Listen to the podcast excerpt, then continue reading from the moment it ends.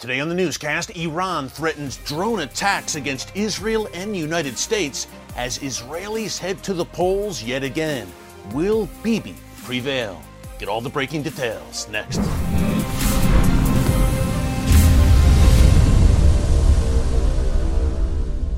Hey folks, Erick Stakelbeck here. Welcome to the Watchman Newscast. The day is finally here. Today, Tuesday, November first, is the day that Israelis head to the polls for the fifth time in under four years. Hard to believe. We've been talking about this for the past several weeks now here on the newscast. And as I come to you around noon Eastern time here in the United States, Israelis are flocking to the polls uh, in the highest numbers that we've seen there since nineteen ninety-nine.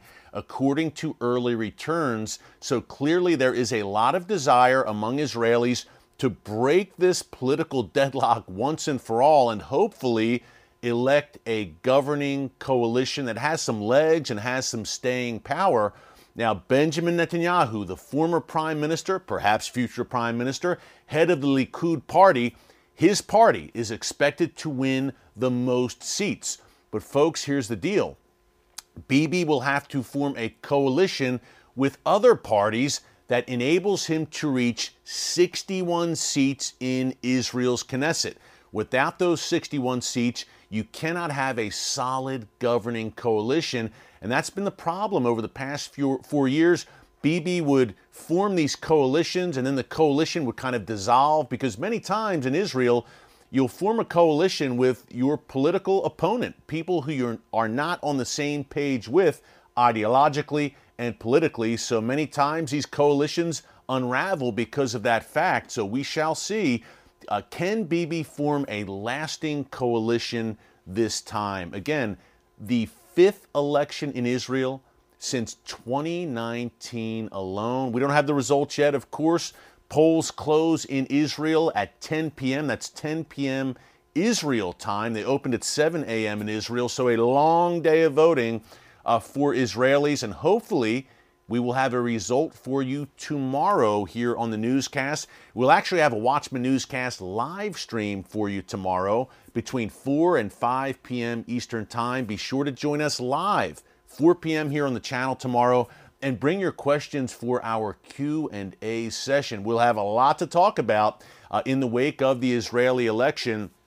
By the way, if you're trying to figure out this whole crazy political process in Israel, how it works, what it all means, we recorded an Israeli election preview in Jerusalem just a few days ago with our good friends Alex Trayman and Ruthie Bloom of J N S dot org, a Watchman Israel election preview from Jerusalem.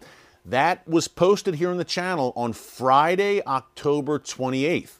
Folks, just go to Newscast here on the homepage. It's in our archives, Israel election preview, an extended newscast where we really broke down the entire Israeli political system, how it works, what to expect going forward. So I strongly encourage you to check that out. Uh, October twenty-eighth, again, it's right under newscast.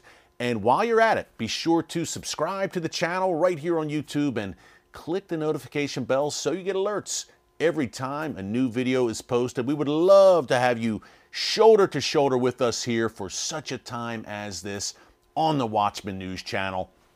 So we've got the election happening. That's a very big deal in the Middle East today. And just one week before the U S midterm elections, by the way, another major, major election coming up. And one day after the elections in Brazil, where it appears that the leftist candidate and ex-con, Lula da Silva, has prevailed. So we're keeping a very close eye on that radical left-wing turn uh, in Latin America, which seems to continue. Hey, Brazil is the largest country in all of South America, the fifth largest country in the world. So if Brazil goes hard left once again, folks, that does not bode well for Latin America. Again, that leftward shift has continued in recent years. Speaking of a shift in all the wrong ways, the Iranian regime is at it again. Now, the Iranian Islamic Revolutionary Guards Corps has a very active social media presence, and they have a channel on Telegram Well, they've posted many threats against Israel and the U S over the months and years, and they've got a new one on their Telegram channel. Iran's I R G C, the Islamic Revolutionary Guards Corps, is threatening drone attacks against Israel, against U S bases in the Middle East, and against Iranian dissidents. Now, Iran is very proud, as we've laid out many times for you here on the newscast, of their growing drone program, attack drone program. We've seen video out of Iran, uh, out of warehouses and storage facilities and military drills showcasing Iran's drone prowess, drones of all shapes and sizes, and it has extended to the point where Iran is now supplying Russia, as we reported here in the newscast, supplying Russia with attack drones that Russia is using in Ukraine. Yet it goes further. Russian soldiers were in Iran training on how to use these drones, and now Iranian advisors from the I R G C are reportedly in Crimea and other parts of Ukraine, shoulder to shoulder with Russian soldiers, actually helping them to operate these Iranian-made attack drones. And these drones have been used there in Ukraine, folks, to lethal effect. Just about a week and a half ago, uh, we had several people killed in Kyiv as a result of one of these so-called kamikaze or suicide drones that are now mass-produced in Iran. And Iran, of course, is handing that technology off throughout the Middle East as well to the likes of Hamas and Islamic Jihad in Gaza, Hezbollah in Lebanon, the Houthis in Yemen, and those various Iran-backed militias in Syria and Iraq. I call it the ring of fire that surrounds Israel right now, a ring of fire uh, laid down by Iranian proxies that form that ring of fire. And folks, they are armed to the teeth with attack drones supplied by their masters in Tehran, as well as ballistic missiles, uh, rockets pointed at every inch of the Jewish state. That's where these threats on Telegram come in, by the way. Iran showed footage of U S bases in the region, which already in Iraq and Syria have been attacked many times by rockets and drones fired by and used by Iranian-backed groups. So this is no surprise. There's a track record there.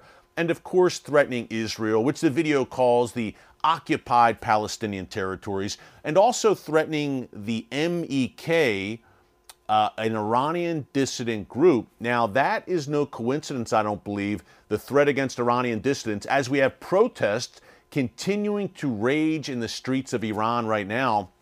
Uh, Iran announced yesterday that it was going to put one thousand of these protesters on trial publicly, basically a public show trial. Some of them are facing the death penalty. Of course, this all started, folks, on September sixteenth with the death of that twenty-two-year-old Iranian Kurdish woman by the name of Mahsa Amini, who was reportedly killed by Iran's so-called morality police for the supposed crime of wearing her hijab, her head covering, in an improper fashion. So add all of that up, and one thing to come out of this that we're watching closely is the status of the Iran nuclear deal. Let's break it down. We've got new video threats to attack the U S with drones from the Iranian regime. We've got the protest raging in the streets. We've got hundreds of protesters killed by the Iranian regime's goons. We've got Iran helping Russia openly in Ukraine, supplying it with drones, and reportedly considering Russia, uh, supplying Russia with ballistic missiles as well. Add all of that up.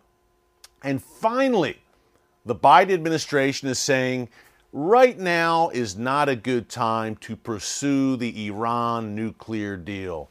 Thank you. It wasn't a good time in, I don't know, twenty fourteen, twenty fifteen, when we had the original incarnation of this Iran deal hammered out. And it wasn't a good time in, in January twenty twenty-one when Joe Biden took office and made one of his initial foreign policy pillars the revival of that Iran nuclear deal. And Iran has rewarded him uh, with his faith in the regime and his faith in a new deal by consistently attacking U S forces in Iraq and Syria, by threatening to assassinate former Trump administration officials on U S soil, by instigating wars against Israel via Hamas in May twenty twenty-one, via Islamic Jihad in August of this year. So Iran's dubious track record continues. Now it's cracking the skulls of protesters in the streets, aiding Russia in Ukraine.